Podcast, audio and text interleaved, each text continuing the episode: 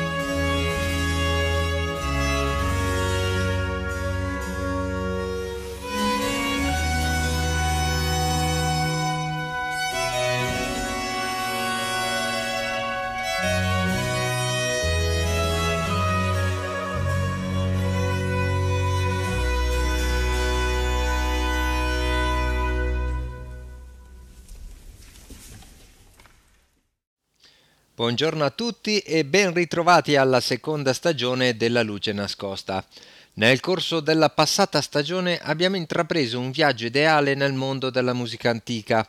Quest'anno vogliamo continuare ad accompagnarvi alla scoperta di questo repertorio, contestualizzandolo ai giorni nostri.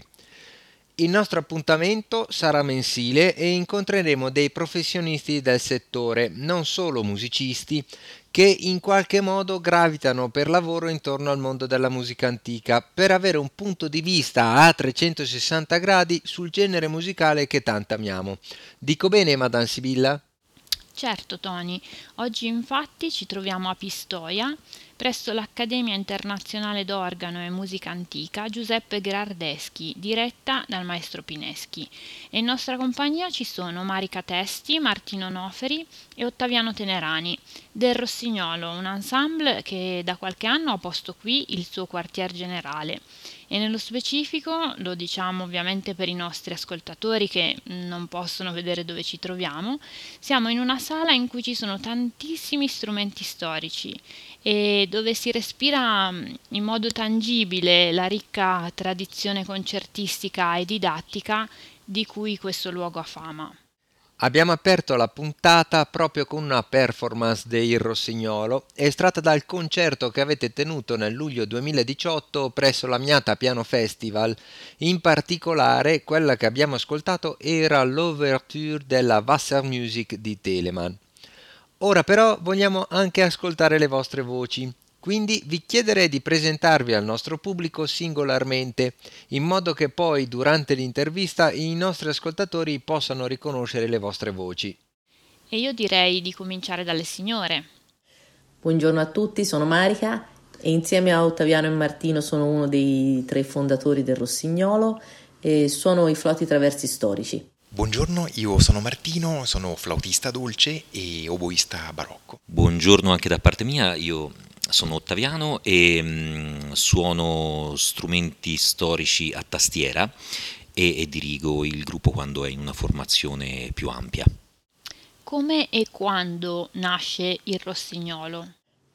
Allora, il gruppo nasce ufficialmente nel 96-97, quando per la prima volta utilizziamo il nome Il Rossignolo per un concorso. E poi nel 98 esce il nostro primo disco, Madrigale e canzonette a 5 voci di Orazio Caccini, e quella diciamo è l'occasione che sancisce un po' l'ufficialità del gruppo.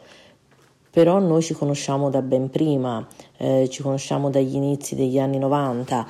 Io e Ottaviano abbiamo fatto il primo concerto insieme nel 91 e quindi ci conosciamo da studenti, da quando abbiamo iniziato a fare le cose in conservatorio, e poi piano piano è maturata questa passione, questo interesse verso la musica antica, che comunque era il repertorio che maggiormente ci attraeva. Poi, considerando che Martino già era inserito in quella strada perché suonava il flauto dolce, Ottaviano ha iniziato lo studio del clavicembalo, io degli strumenti storici, e quindi piano piano è iniziata questa collaborazione, nonché questa grande amicizia, e ora sono più di 20 anni che suoniamo insieme, e quindi le cose si sono poi sviluppate ed evolute ed ora siamo qua. Il nostro ensemble nasce come trio, ma naturalmente in base al repertorio che dobbiamo eseguire l'organico si amplia chiaramente, quindi possono esserci produzioni con diversi archi e fiati, o coro, voci soliste e orchestra e così via. Lasciamo spazio allora alla musica con un brano che, se non sbaglio, è di Handel. Stiamo per ascoltare l'ultimo movimento, che è un allegro, dalla sonata in La minore HWV 362 per flauto diritto e basso continuo.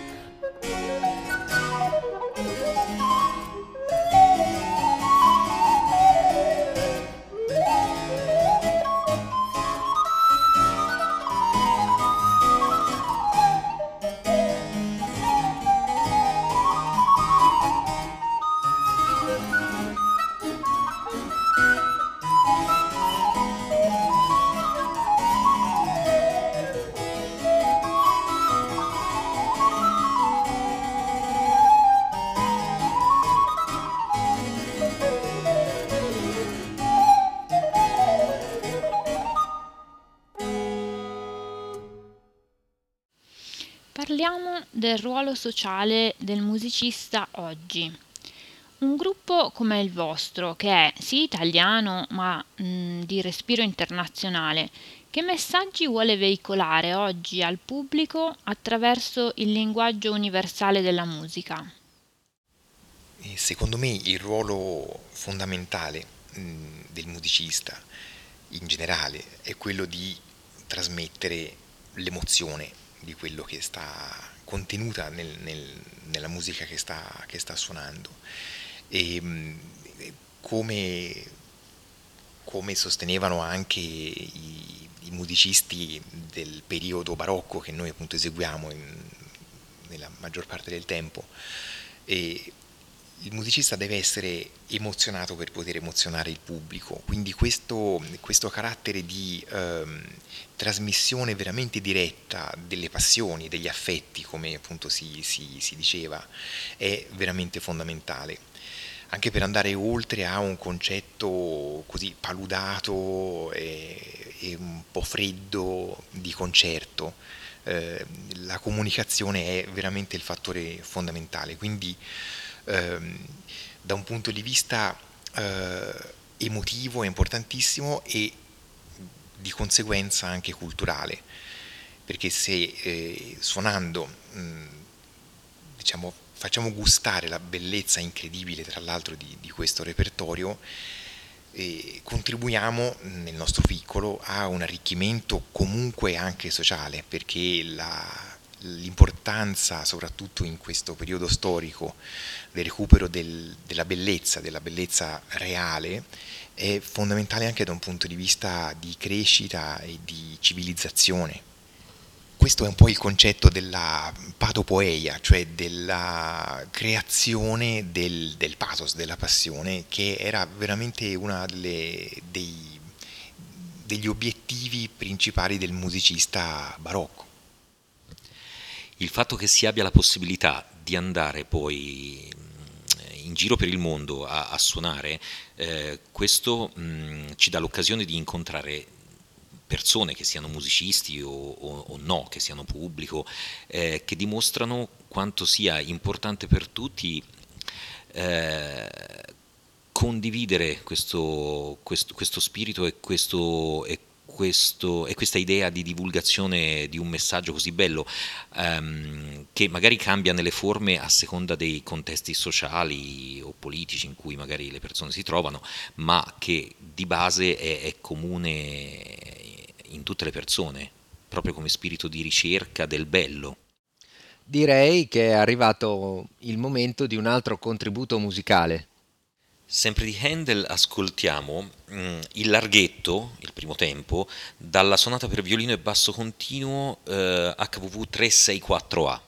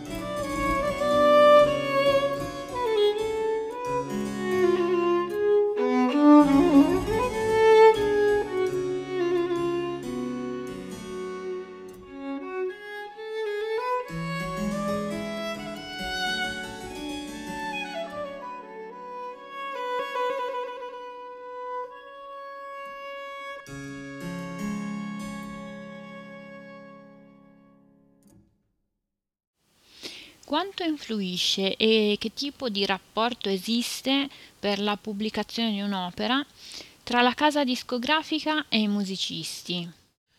Dunque, nel nostro caso il rapporto tra noi, diciamo, e la nostra casa discografica, che è la Sony Internazionale, è un rapporto molto limpido, costruttivo, perché loro sono ovviamente molto competenti e quindi diciamo noi proponiamo dei progetti artistici, loro li valutano e a quel punto c'è uno scambio di informazioni su, come dire, sulla fattibilità o meno di un progetto.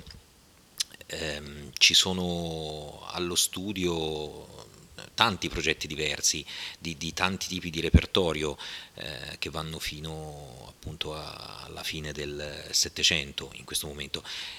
Con loro abbiamo già realizzato 2 progetti di cui siamo veramente molto fieri e contenti e quindi questo rapporto continua, cioè c'è uno scambio di informazioni continuo e molto, molto dettagliato e molto competente. Proprio grazie a questo tipo di collaborazione è nato il nostro ultimo lavoro, un lavoro che fra l'altro è uscito ora a fine agosto, è un cofanetto con 4 dischi con tutte le sonate di Handel per strumento solo e basso. È stato un lavoro molto importante, molto intenso, un lavoro di cui siamo molto orgogliosi e contenti. Per la prima volta abbiamo riunito in un'incisione tutte le sonate a strumento solo, appunto, ma in tutte le loro varianti, perché spesso queste sonate esistono in più versioni trasposte di tonalità per strumenti diversi. Proprio da questo lavoro erano tratti i 2 ascolti che avete appena sentito ed anche il prossimo, il minuetto dalla sonata per flauto traverso HWV 375.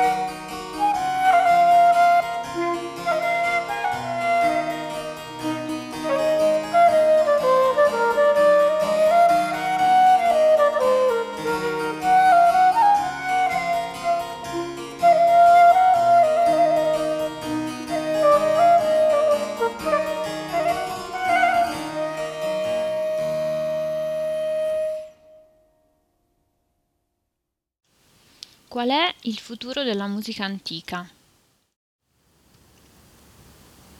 Il futuro della musica antica lo vedo positivamente, in quanto c'è un'attività di grande fermento attualmente, un po' ovunque, e anche di seria ricerca sulle fonti e di continua scoperta anche di un repertorio dei cosiddetti autori minori, a volte anche anonimi, che però riservano spesso sorprese notevoli, proprio a livello qualitativo, di bellezza e di emozioni proprio. E, ci auguriamo, e il nostro lavoro cerchiamo di rendere questo più reale e più fattibile, che questo repertorio sia sempre meno di nicchia, come spesso si sente dire, perché è un linguaggio aperto veramente a tutti, a tutte le generazioni. Bisogna fare in modo che comunque questa musica sia ascoltata, perché più si ascolta un repertorio di tale bellezza, più diventa familiare. Nella mia esperienza personale, per esempio, per me fu quasi un imprinting ascoltare un concerto per flauto di Vivaldi. Un pomeriggio mi mosse qualcosa, per cui dopo diventò naturale amare questo genere musicale, poi di approfondirlo, di eseguirlo. E quindi l'augurio è che questo sia un imprinting veramente diffuso da un punto di vista anche culturale. Questo è fondamentale dovere anche proprio di tutte le istituzioni anche culturali, cioè di non suddividere la musica in generale, le varie ere musicali, no? Più adatte a un determinato tipo di generazione o di età e altre a un altro tipo di preparazione culturale, ma che diventi veramente un linguaggio trasversale. E quindi credo che questo stia comunque avvenendo. Vediamo anche i nostri concerti, pubblico molto giovane e molto entusiasta, e non per un approccio, diciamo, intellettualistico a questa musica, ma veramente, direi, fisico nel senso alto del termine. Fortunatamente c'è da notare anche che un tipo di approccio alla musica storicamente più informato da qualche anno si comincia a applicare ormai non solo sul repertorio del XVIII secolo, dove ormai in qualche modo viene un po' dato per scontato, ma anche a tutto il repertorio del XIX secolo, fino proprio ai primi del Novecento. Il tempo a nostra disposizione sta giungendo al termine. Ringraziamo quindi il Rossignolo con i suoi tre membri fondatori, Martino, Ottaviano e Marika, che sono intervenuti in questa interessante puntata. Ciao, arrivederci a tutti e grazie. Grazie a voi e un saluto a tutti gli ascoltatori. Grazie e della ospitalità in questa bella trasmissione. Un saluto a voi e a tutti gli ascoltatori. Prima di salutarvi vi ricordo che potete riascoltare questa puntata sul sito di Radio Gwendalyn alla sezione podcast. In conclusione ascoltiamo un altro estratto del concerto del Rossignolo tenuto per l'Amiata Piano Festival nel luglio del 2018 e io vi do appuntamento a domenica 17 novembre con una nuova puntata della Luce Nascosta. Grazie per l'ascolto e buona giornata.